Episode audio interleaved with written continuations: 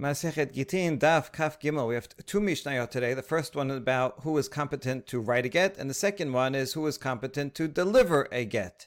So, hakol kishin lichtovet a get, afilu cheresh shotev katan. Anyone can write a get, even a deaf person or someone who's mentally uh, incompetent or a child. Haisha kotebet et gita, vaish koteb et shobaro, she'en kiyum get ela behot mav. A woman can write a get, and even the wife herself can write her own get. And in parallel, a man can write the receipt for his uh, payment of the ketubah, um, even though eventually, though if, if the woman writes it, he, she has to give it to the husband so that the husband can give it to her.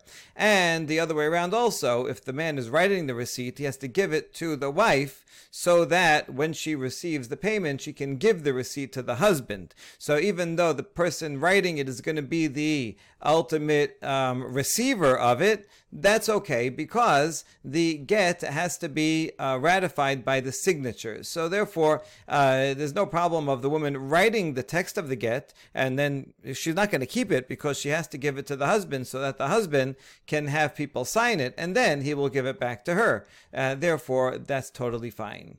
All right. Now we're asking about Charesh Katan. They are not mentally competent. So how could they write the get? Amar Rav Huna. We're going to have three answers to this question. And the first one by Rav Huna is that there is an adult standing over the Haresh Katan and thereby making sure, telling them, listen, as you're writing this, this is going to be Leshem, this woman, right? It has to be Lishma. And so um, these people, even though they're not fully competent, but they have a, enough knowledge, they have enough knowledge, they know how to write, enough knowledge that the adult there, standing there, will say, okay, when you're writing this, it's going to be for this man, for this woman, right? Right. Um, so that is sufficient to fulfill lishma. All right, that's the one for one answer. Now, Amar le Rav Nachman, Ela me'ata goy v'Yisrael omed al gabav hachinam dechasher v'chitem hachinam v'hatanya goy pasul. Uh, Rav Nachman says, wait a second, if there is a Jew standing over him, then a non-Jew who's writing the get also should be fine, right? Because what are you worried about? That this, he's not going to be writing it lishma. Obviously, he's talking about a non-Jew who is a scribe. He knows how to write well. Um, so you're worried that he's not going to write lishma, but have a, a man, have a Jew uh, standing over him, telling him that you're writing this lishma.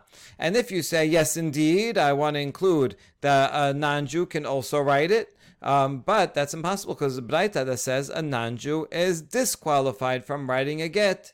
And the answer, so after Rav Nachman's challenge to Rav Huna, Rav Huna can answer, Goy avad. A goy who is an adult has is mentally competent and he's writing it according to his own will. So it actually makes it worse that he is an adult, an adult who's mentally competent. If you have a child or someone else who's not mentally competent, fully mentally competent, they have some a little competence, they know how to write. Um, but since they have don't have full mental competence, there therefore the adult Jew standing over them will tell them, "Listen, you are writing for the sake of this man and this woman, and that's fine."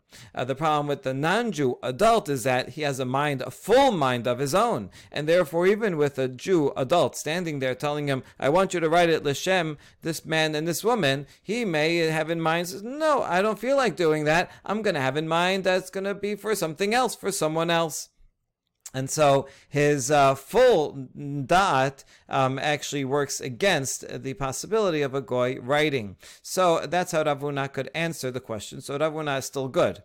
Hadar Amar Rav Nachman Lav Milatahi Damari. Later on, Rav Nachman changed his mind דמדקה פסיר לגוי לעניין הבאה, בכלל לעניין כתיבה, כשר. And he says, you know what? In fact, I think that a non-Jew can write a get.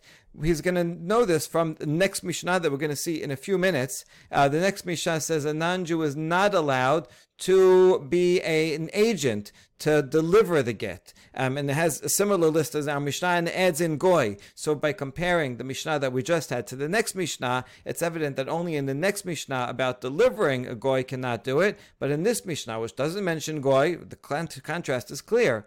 Um, that for uh, writing the get, it's clear that the Goy can do it. And so he says, in fact, um, forget my question. I think that uh, a, a non-Jew can write the can write the get. And if you'll ask, how could a non-Jew write the get? He has a mind of its own, of his own, and he's not gonna he's not necessarily gonna write it lishma, even if there's a Jew standing over him.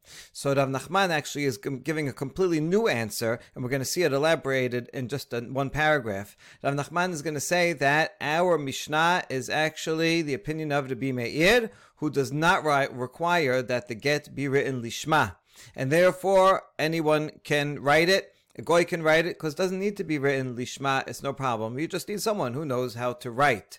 Okay, now before we get to that, we have to ask him about this Braita. V'hatanya goy pasul. Braita clearly says that a non-Jew cannot write the get. How can you just say now that the, a, a, non-Jew can write the get? Hahid Rabbi El Azari damar edemisira karte ubarinan ketivad lishma v'havadai goy adate denafshe ka'abid. That Braita is the opinion of Rabbi Elazar that's the Biazad of the Tana ben Shamua, who says that the witnesses of delivery are the main ones that effectuate the divorce and because the those witnesses are the most important, therefore you don't need witnesses to sign the document. Since you don't need witnesses to sign the get, so um, in order to have lishma, you can't just you cannot just have the witnesses signing lishma because you don't even need witnesses at all. Therefore, the writing has to be lishma. Right? We saw this yesterday that Rabbi Elazar, because he emphasizes the witnesses to the delivery and so he has no no necessary witnesses to the signing. Therefore, he puts greater importance to the writing of the get because there is no signing of the get. So he needs the kitiva to be lishma and if a non-Jew writes it, then a non-Jew may very well be writing it uh, for his own will, and we can't we don't know what he has in mind and we can't uh, um, we can't stand over him and tell him because he has a mind of his own. Uh, therefore, according to Rav Nachman, this Baraita has the opinion of Rabbi Elazar, but our Mishnah is the opinion of Rabbi Meir.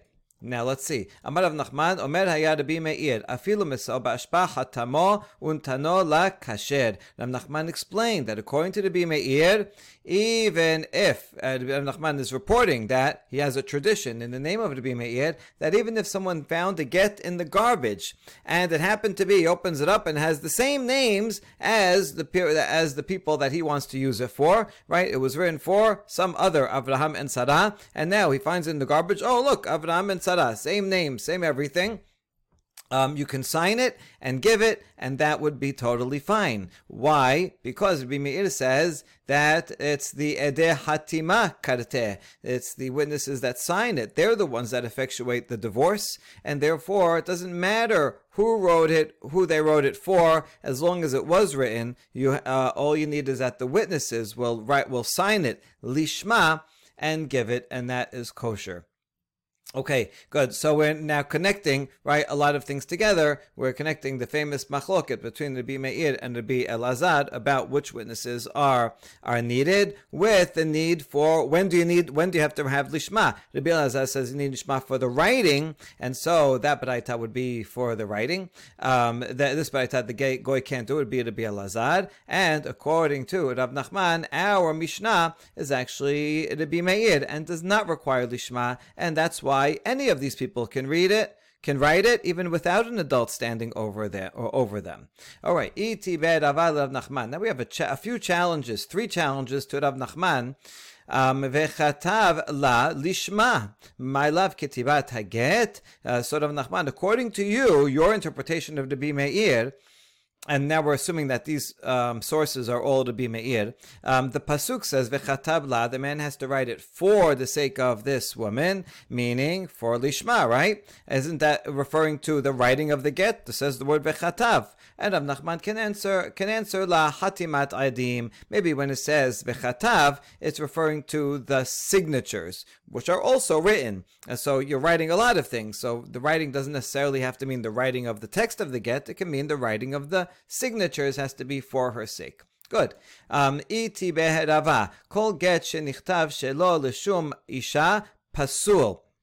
The first challenge was from a pasuk. The second challenge is from well, a derasha on the pasuk. The second challenge is from a mishnah uh, later on uh, tomorrow. The daf that says any get that was uh, written not for the sake of this particular woman is no good. So obviously a get has to be written lishma ema shenechtam shelo lishum isha pasul. No, I can interpret that when it's even though it says nichtav here, I'll interpret that as referring to the signatures if it's written without um, uh, the not for the sake of a certain woman, then it's pasul. And again, even though it says nichtav, which a simple reading would mean to write the get, but you also are writing the signatures, so he says no, it's only the signatures.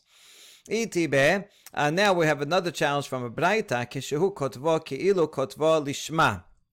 If a person uh, writes a get, um, then uh, uh, it's as if he's writing the the whole thing lishma. And meaning, if he writes part of the get lishma, right? And we know that he part of the get he wrote lishma when he's writing it. Um, then we can assume that the whole thing he's also writing for her sake. That's what the Braita says. Now, what does that mean? Which part is he writing lishma? Which part not? My love kishu kotvo la lishma, kilo kotvo la tofes lishma. Does it not mean that when he's writing the toref, the essential uh, uh, part of the get, which is the names, date, place, and the main formula that you need, Uh, if you write that part lishma, then it's as if you wrote the entire rest of it. The standard formulation that, or any extra conditions that you put in would also is also considered to be lishma. But you see from here that all of the writing, or at least some of the writing itself, has to be lishma, and this is a challenge to your interpretation of uh, Rabbi Meir Rav Nachman, and he can answer la kishu chotmo lishma kilu kotvo lishma. No, what this baraita means to means to say is that if you're as long as you sign it for the sake of a woman, that's uh, that's the part that's the partial writing. Then as if you wrote the whole thing lishma as well. Just everything follows a signature. That's one answer. He could say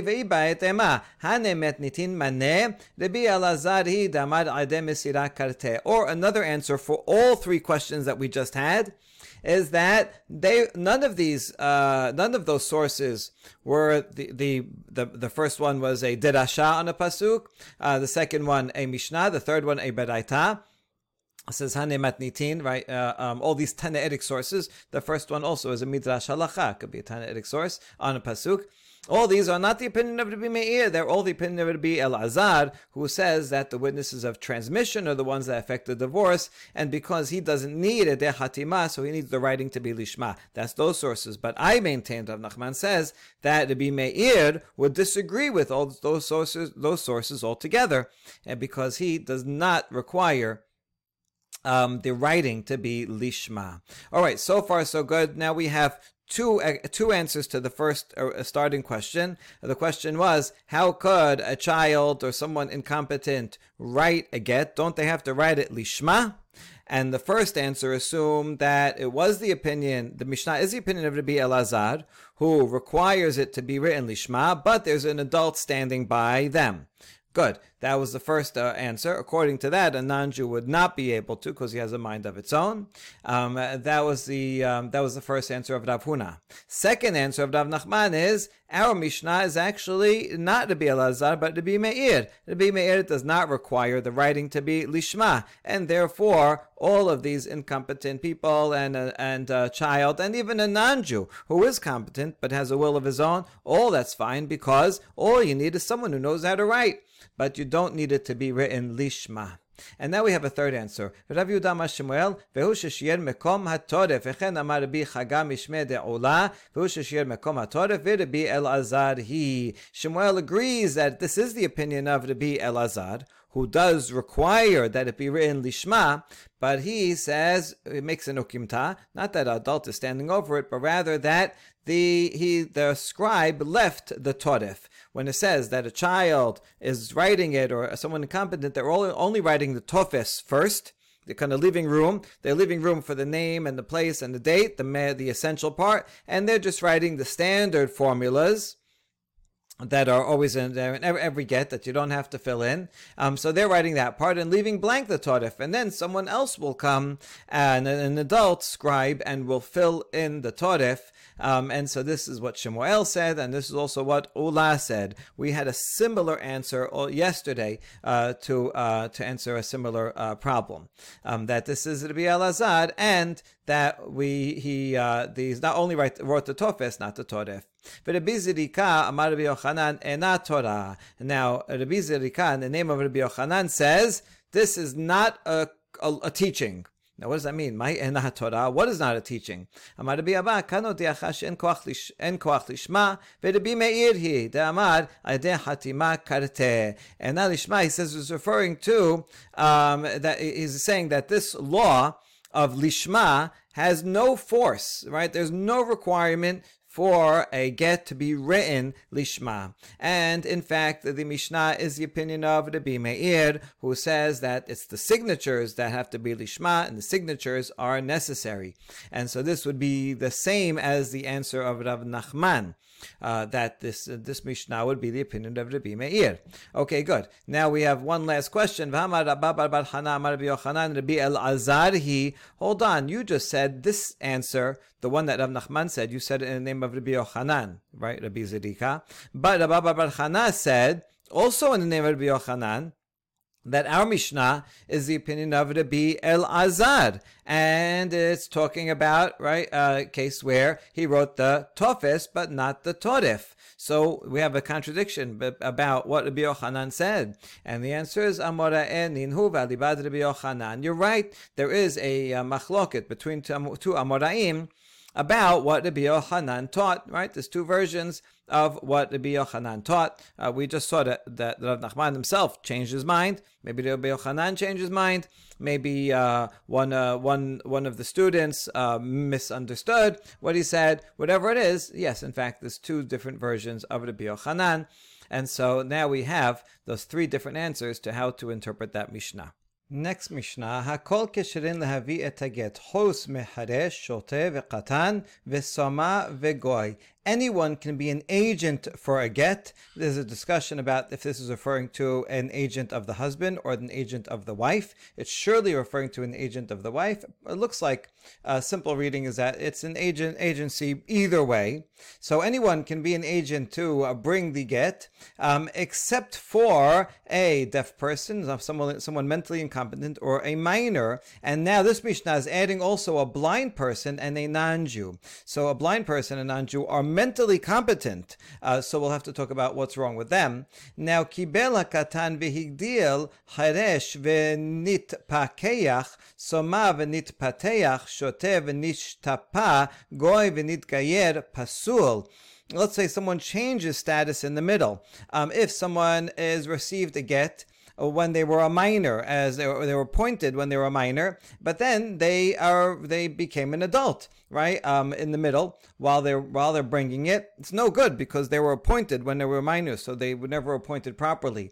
And same thing if they were deaf um, when they were appointed, and then even if they became hearing later, if they were blind and then they were able to see uh, in the middle, or if they were incompetent and then they got better or if there was a non-Jew and then he converted uh, during in, in the middle while he's bringing it. In all these cases, it is no good uh, because the initial appointment as a shaliach was not proper. Aval v'chazav but if someone was able to hear, then and appointed, and then in the on, on the way on the journey he became deaf, but then he got better, only temporarily deaf, and he got better, and then he delivered it. Uh, uh, that's fine. Uh, or he could see uh, when he was appointed, but then he was not able to see temporarily, but then he could see again, and he delivers it, that's fine. Shafui kasher, or if someone someone was uh, mentally competent, but then became incompetent and became competent again. And um, and so when they finished their uh, delivering or receiving the get, then they were once again competent, and they initially were competent when they were appointed. So in all these cases, that's fine. The general rule is anyone who is uh, competent. Um, right, and notice that it's talking about mental competence here, sofa bidat, um, in the beginning and at the end. All these are cases are fine. The Gemara will point out is in a second that the da'at case uh, refers uh, it does does apply to um, most of the ones above, but not about the blind person who has a blind person has da'at all the way through. All right, bishlama cheresh shotev katandela. So we understand that the first three they don't have have mental competence, and therefore they cannot be appointed to do something because that uh, uh, something that requires a serious level of responsibility. And de la heterahu. A non-Jew is not allowed to be a, a, uh, a messenger for this purpose because they are not within the law of heter, meaning permission by divorce. Uh, the, the laws of Jewish marriage and Jewish divorce do not apply to non-Jews, and therefore, since they're not within the realm of these of these laws, they cannot be appointed as a messenger on behalf of someone who is uh, bound by such laws. Ela soma amaylo. So now what's wrong with a blind person? This person is Jewish and is fully mentally competent.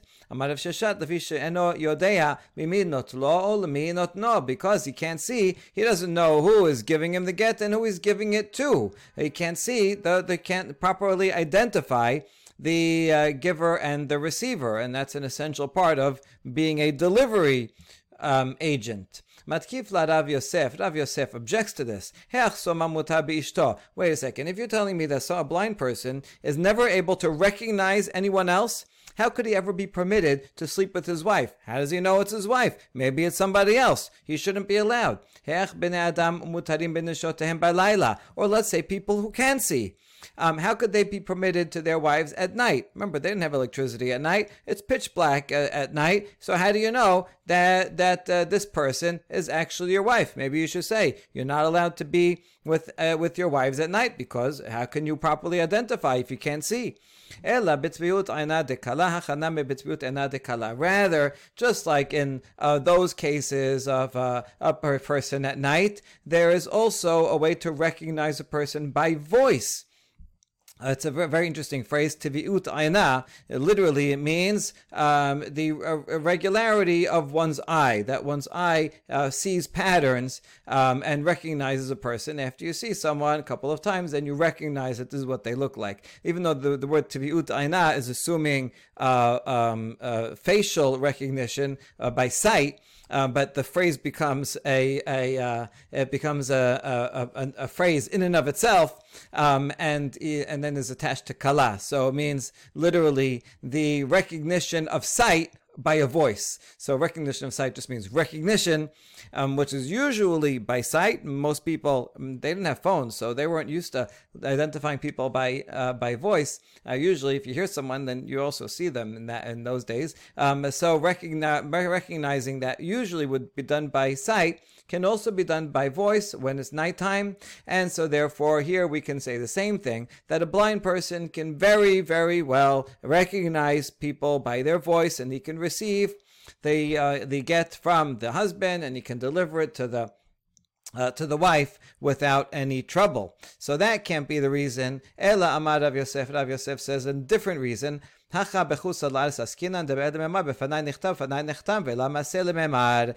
reason why a blind person cannot be a messenger is because this Mishnah is specifically talking about someone who brings a get from outside the land of Israel um, and needs to say it was written and signed in front of me, bifanai, which means he can't just hear the signature, he has to see the, the get being written and being signed and a blind person cannot say it. So, in fact, if it was being brought within Israel uh, from uh, one city to the next, and you don't have to say this formula, then a blind person could be a messenger.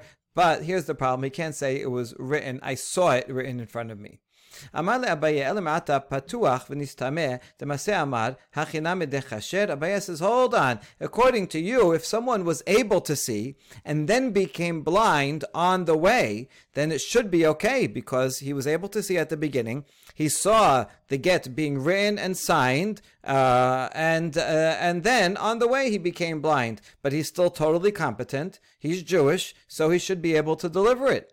והקטן פתוח ונסתמה, וחזר כשר, חזר ונתפתח אין, לא חזר ונתפתח לה. But we can infer from the Mishnah that is not that is, that is not true, because the Mishnah only says that if someone was blind was seeing then they became blind, then they became seeing again, that then they are a good agent. But if uh, right, so all that we can infer only if they were able to see again, but if they were seeing and then became blind and remained blind, then it would not be good. But according to your logic, that they should be valid.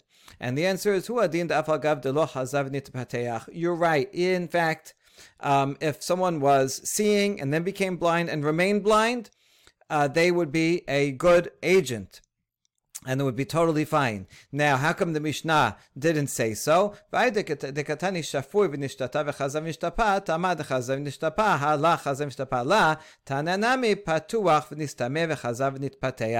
The Mishnah used the same formulation, uh, by the way, because it was just uh, continuing and copying the formulation of the previous clause. There was talking about someone who was mentally competent, became incompetent and became competent again. And in that case, in fact, you do need him to return. Uh, because when he's appointed, he has to be competent. While he's traveling on the way, it's okay if he becomes incompetent, but when he delivers it, he has to be competent again. And so, since it had to have that formula there, where the Mishnah likes uh, likes to have a repetitive style, and so it said the same thing regarding the blind person. He was sight- seeing, then he became blind, then he became seeing. But in fact, for this case, if even if he remained blind, it would be okay. אמר רב אשר די כנמי דקתני זה הכלל כל שתחילתו וסופו בדעת כשר ולא קטני כל שתחילתו וסופו בכשרות כשר שמאמינה רב אשר says you're not just backing this into the Mishnah this is actually a good reading of the Mishnah and can be seen uh, from the last phrase when it gives a general uh, uh, general statement, as we pointed out in the Mishnah. The uh, generality at the end, the summary statement says, anyone whose beginning and end was with mental competence is good. Um, and so it's referring specifically to the people who were meant, not meant mentally or not mentally competent, like the mentally competent person or like the deaf person, has to be both in the beginning and at the end. They have to be good.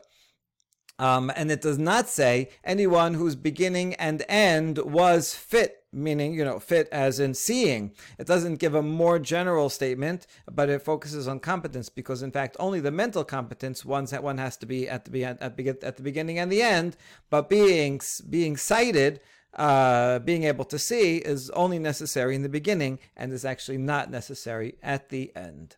All right, good. Now we have a question about the status of a slave to be an agent. Uh, note that the Mishnah uh, talked about um, other cases like a non Jew um, and uh, others, but didn't talk about the status of a slave. Um, not, not the person's own slave, it just so you know, any slave. Uh, can a Evid Kana'ani be a Shaliach? See, the thing with an Evid Kana'ani is that that they're kind of somewhere between a Jew and a non-Jew. Uh, Kanani originally was not Jewish, and once they're freed, they will be fully converted and fully Jewish. While they're an Eved Kanani, they have to do mitzvot. It's the same uh, to the same level as a woman does, but they aren't aren't actually fully Jewish. Uh, it's uh, the free becoming free completes the um, the conversion ceremony. Uh, so therefore, uh, can they do it like a Jew or are they like a non-Jew?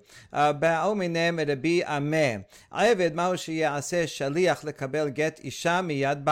can a slave be an agent to receive a, uh, a get of a woman from the husband? Right, the woman will tell the tell a slave, "Go and receive a get on my behalf." And again, not her, not her slave who is her whose hand would be like her hand, but rather she just goes to a slave, a th- someone else's slave, and say, "Be my agent."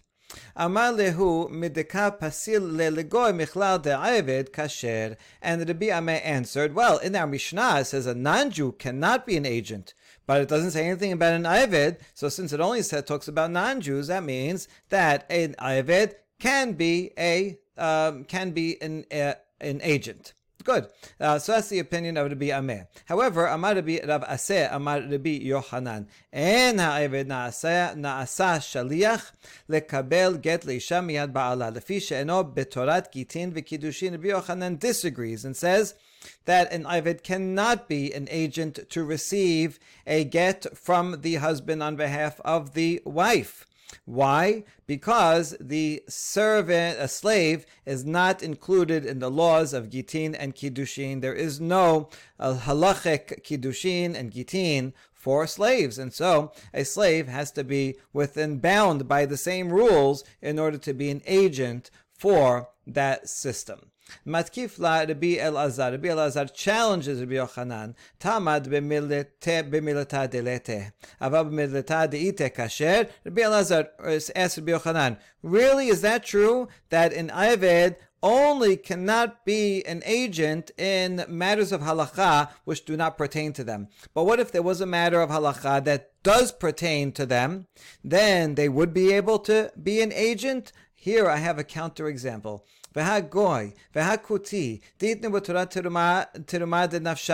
Here is an example of even a non-Jew or a Samaritan, who are basically more or less non-Jews, um, and they yet they are included in certain halachot, right? The certain halachot that pertain to them, particularly Tirumot and Masrot. Itnan, Hagoy v'akuti shetarmu mishalahem tirumatam teruma. A non-Jew or a kuti who owns land in Israel, Samaritans, they lived in Israel. They own land in Israel, and non-Jews also can own land in Israel. Um, so they are the, that land, the produce is still liable to teruma and maaser because it's growing in Israel. And so now, let's say a non-Jew wants to take teruma and maasrot on his own pro- produce not that they have, not that they have a problem of eating teruma, but let's say he wants to sell it to a Jew, and he can tell the Jew, "Listen, I I grew this on my land in Israel. I already took terumot and masrot, and so now." Uh, you can have it. You don't have to take it again. So the Mishnah says, yes, that's okay. There, teruma is teruma. Furthermore, it says, Utanan goyshe taram shel Israel afil b'reshut and terumato teruma. But a non-Jew who um, performs the removal of teruma, the separation of teruma on behalf of a Jew, even with the Jew's permission, right? The Jew is a farmer, he grows land in Israel, and he's not around, so he tells the non-Jew, do me a favor, be my shaliach, and take teruma for on this produce for me to separate it. That is no good. Um, now this is interesting because even though the non-Jew is, the the laws of teruma pertain to the non-Jew, yet he cannot be a, sh- a shaliach. My tama, why can't why can't he be? La mishum dichtim Atem gam atem. Matem Yisrael af sheluchachem Yisrael. Is it not because this pasuk is pasuk here as referring to Maaser Sheni and says kentarimu gam atem. The gam in the simple reading is referring to the Leviim. Not only Yisrael have to give to the Maaser, even you, a Levi, you who received Maaser, you also have to give Turumat, Turumat Maaser from everything. But that you didn't actually need the word gam. You could have said kentarimu atem. So this atem, gam atem, the extra word gam, teaches that just as you are Jewish, so too, and the agent must be a full Jew. And that's the reason that even though non Jews um, uh, and slaves, uh, for that matter, uh, the laws of Turumah pertain to them, still they cannot be an agent. And so this is a counterexample that Rabbi Elazar cites against Rabbi Yochanan, and, he, and, and he's saying that listen, even even if slaves were, even if the laws of Gittin and Kiddushin pertained to slaves and non-Jews, they still would not be able to be a uh, a shaliach because right of this derasha that says only someone who is Jewish can be a shaliach no matter what the matter is, even if it's something that the laws pertain to. Um, so that's uh, that's the, that's the challenge, and Rabbi Yochanan uh, can answer um, uh, on behalf of Rabbi Yochanan. We can offer an answer. Amri Debe Rabbi Yanai will quote a uh, statement from the school of Rabbi Yanai. La ma atem bene berit af sheluchachem bene berit. Don't say from the word atem gam atem. We should. There's a, it's a slight variation, but it makes an important difference. The different gam atem does not mean that you have to be a Yisrael that you have to be fully Jewish in order to be an agent. It just means that you have to be Bnei Berit. You, just like you entered the covenant, so too your agents have to be people who entered the covenant. Now, a slave enters the covenant because you have to do a Brit Milah for an Eved Kena'ani gets a Brit Milah and is obligated in many of the mitzvot, all mitzvot, um, mitzvot lo ta'aseh, and uh, mitzvot aseh, she lo hazman geraman. Uh, so the, even though the Eved Kanani is not fully Yisrael, he is Ben Berit um, literally uh, uh, Brit Milah and other uh, Shabbat and other things that are part of the Berit. And so therefore, this would explain why, and Bei Yanai successfully explains why there's a distinction between a non-Jew and an Eved Kanani. A non-Jew is not part of, not Ben Berit, and therefore cannot be an agent at all um, not even not for things that the law doesn't pertain to them, and not even for things that the law does pertain to them, like Tirumot Masrot, where a non-Jew can separate their own Tiruman Maaser, but cannot be an agent um, because they are not Ben Berit. However, a an Eved who is Ben Berit um, uh, can be a messenger for things that pertain to them, um, and uh, and therefore uh, they would be able to be an agent for something like Turuman Maaser. And the reason why they cannot be an agent for a get is because is only because the uh, laws of Gittin and Girushin do not apply to uh, Eved Kanaani. All right, good. We now quote a longer version of the statement of Rabbi Yochanan. The one above was quoted by Rav Aseh, and uh, this one includes that same quote, but continues on with an elaboration. And this one is in the name of Rabbi Chiya bar Abba, Amar Rabbi Chiya bar Abba, Amar Rabbi Yochanan. En ha'eved na'asa shaliach lekabel get isha miyad ba'ala. Lefi she'eno betorat gitin v'kidushin. So this we already saw. An Eved cannot be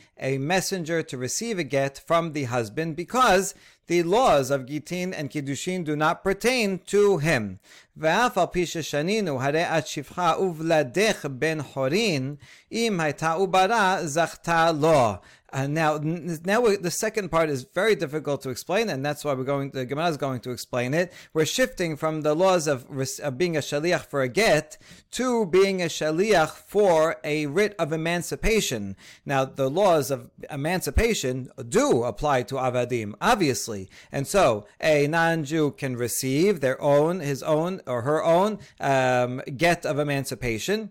Um, that works. And Eved also can be a messenger. So a master can give a, a, a third party Eved, right? Someone, uh, his friends Eved, can send, can come to that Eved and say, here, receive this um, uh, writ of emancipation on behalf of my slave that that can also happen because they can be a shaliach, they are ben berit, and this is laws that do apply uh, apply to them. And now uh, Yochanan here is teaching uh, something, even though we have to explain that even though um, even though we said that um, a, man, uh, a master can uh, give a writ of uh, emancipation to his slave and say, and say um, you are remain my maidservant, but you are pregnant and your child, this fetus, will be free. If she was pregnant, then it works, and the maidservant can receive the writ on behalf of the unborn child. Okay, now, so this is an afalpi. It's not really clear why, what's the afalpi here, um, but we understand there is a distinction that Rabbi Yochanan is making between um, an Eved being a shaliach for a get, which he cannot do because the laws, those laws do not apply to him, but can be a shaliach for um, a get uh, for, of emancipation because those laws do apply. But why is he saying it specifically? What's special about a, a pregnant woman receiving it on behalf of her fetus? That we'll have to explain now. So what does that mean? What is this case? Ki Rav Shmuel bar Yehuda amar amar. So when Rav Shmuel bar Yehuda, when he came from Eretz Yisrael, he said that Rabbi Yochanan is actually saying two separate things, right? Don't mix them together. Um, nir'im devarim sha'eved mekabel get lachavero miyad rabo shel havero, avalo miyad rabo shelo. The first statement of Rabbi Yochanan was about a get, an Eved receiving a get nashim. He, those laws don't pertain to him, so he cannot be a shaliach for get nashim. The second is a different matter, and uh, he said, it seems to me, it makes sense that a slave can receive a get shichrur avadim on behalf of a different slave um, from the master of his friend, but not from his own master. In other words, if a master has two slaves, he cannot give the get to one slave on behalf of the other slave. The reason is because when a master gives something to a slave, the slave's hand is like his own, and therefore his own slave A receives it, and it's not going to be on behalf of slave B, no matter even if they say so, because it's just going to go right back, slingshot back to the master. So we can't do it. On the other hand, if the master gives a, gives the uh, get uh, to a different slave, his friend's slave, so his friend's slave is not like his own hand, that person can be appointed as a messenger and say, receive this on behalf of my slave. That's fine because it's not going to slingshot back to the master. He can receive it on behalf of his friend. Um, now, uh, so that's that's what he, that's what he's that's the uh, uh, presumption. Um, now, if a master gives a get to his own slave, that certainly does work because in that case, even though the slave's hand is like the master's, the slave is also going free at the same time. So that works because at the very same moment, simultaneously, he's going, he's receiving it and going free. And so we say that yes, they can those two um, those two events can happen at the same time, and he can receive because he's free at the moment he receives it. They happen simultaneously. He was, he can receive his own thing and um, become free together. But if it's to a different slave of the same master, then that doesn't work because the slave who's receiving it isn't going free. All right, good. So uh, that's the second statement of Rabbi Yochanan. But Rabbi Yochanan is now adding something more to this. Vim לחשכה, אדם לומר, זו הלכה שנויה, אם הייתה עוברה זכתה לו, אמור לו ששני גדולי הדור פרשו את הדבר, רבי זרע ורבי שמואל בר רב יצחק. If someone should whisper a challenge to you and say, hold on, what Rabbi Yochanan said over here is not true, because we have a challenge from the following Beraita that says if she was pregnant, she can receive a get on behalf of her fetus. That's why it says the, the words af al shaninu. Uh, in other words, this whole thing that Rabbi Yochanan said here, that an Eved can receive something on behalf of a different slave from a different master, um, that you have to stick in between. It's kind of unsaid, it's assumed. Um, and then after that is uh, is even though uh, we said in a braita this this braita. Nevertheless, Rabbi Yochanan says, I, "What I said is true." Okay, so that's. That this this uh, this uh, statement of Rabbi Yochanan is uh, missing some words, or it's uh, written in, in very shorthand. Okay, so we're expanding it. Now, what? Uh, so, what, the, what? What? What would be the challenge from this braita? The braita teaches that a slave woman can receive a get of uh, a get shichrur on behalf of her fetus. Now, if we assume the fetus is a different being, is a separate, its own individual being, its own life, now we have a one servant receiving a get on behalf of another servant, even though they're both owned by the same master. And yet it says it works. But according to you, Rabbi you said, no, it only makes sense that a one servant can receive can be a messenger to receive a get shichrur on behalf of a servant of a different master, but not of the same master. So what are you going to do with this beraita? If someone should ask you that, then you should tell him already. Uh, Morlosh Negedol Ador Peshut. About two great uh, sages explained it. Rabbi Shemuel Bar. We're going to take their statements together.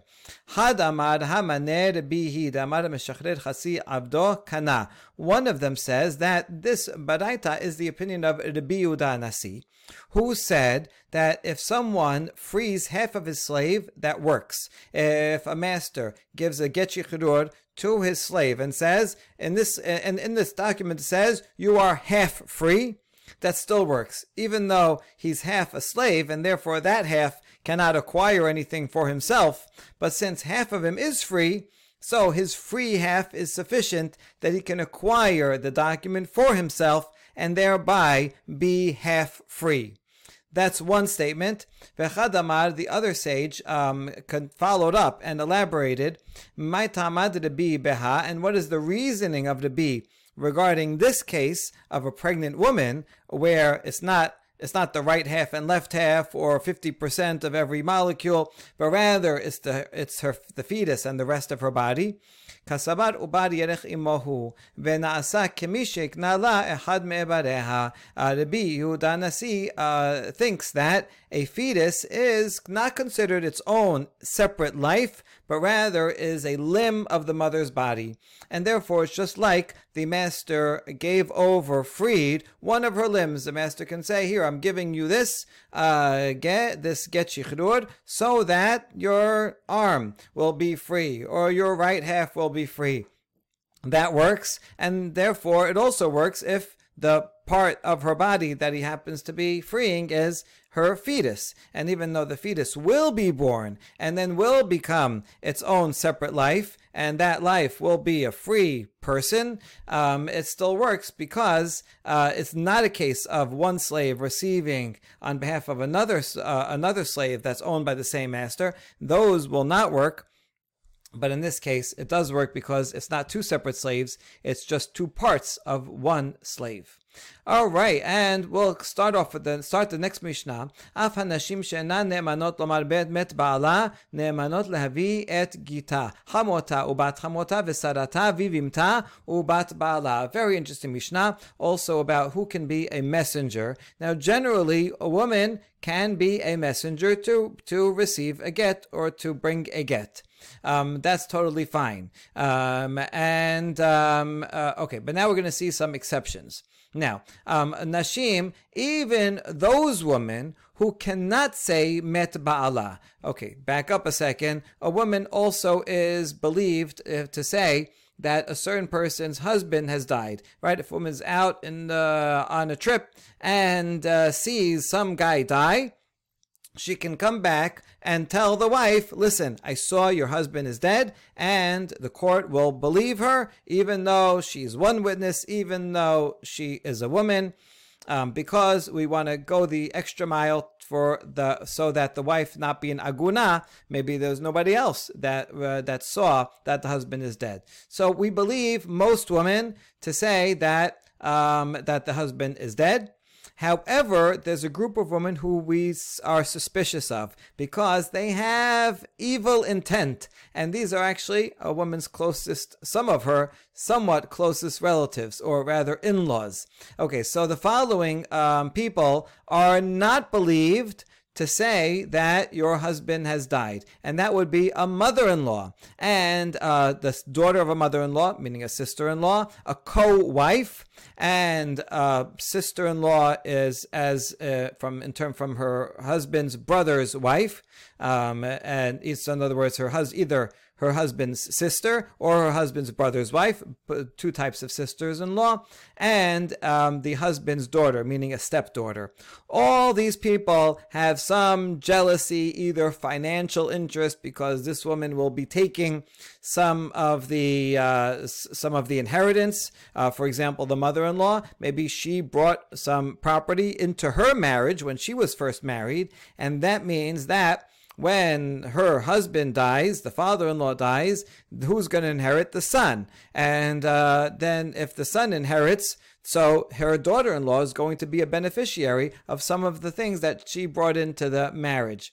And uh, anyway, um, you you know from uh, common experience that the the relationship between a woman and her mother-in-law and sisters-in-law are not always great, and certainly a stepdaughter is going to be, and a co-wife is certainly even worse. That their, their her name means Tzara means a, a actual pain.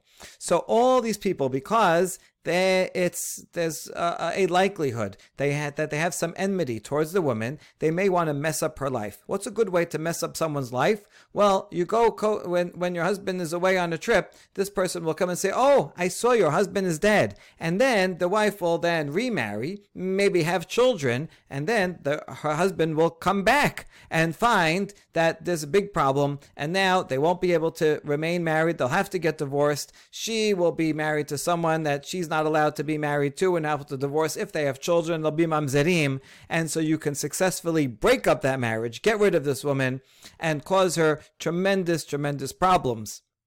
Um, so, uh, therefore, these people who have natural enmity towards a person, we do not believe them if they say they saw the husband died. All that's background. Now, this Mishnah adds to that that even though we don't believe these women to say that a, a woman's that a wife's husband died, they are believed to bring a get. If they bring a get and say, "Listen, I was appointed as a messenger, and here is your get."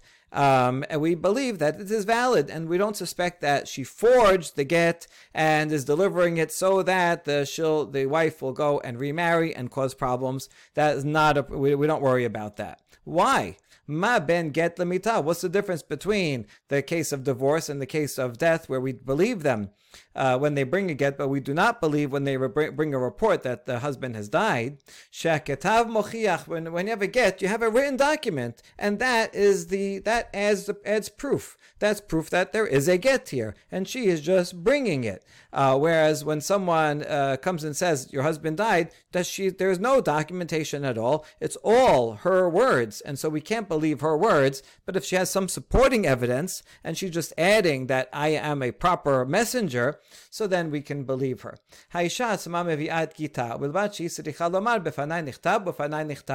And uh, the wife herself, she can also be a messenger as long as she says the formula that it was written and signed in front of me. Uh, why would she need to be a messenger if she's there? Why not? Why don't she just receive it? Oh, it could be a case where, let's say they're uh, for they're away in a different country, and the husband gives it to her, but he says, Listen, I don't want this to take effect now, only when you get to the Betin. I want it to take effect in the Betin in uh, Yerushalayim.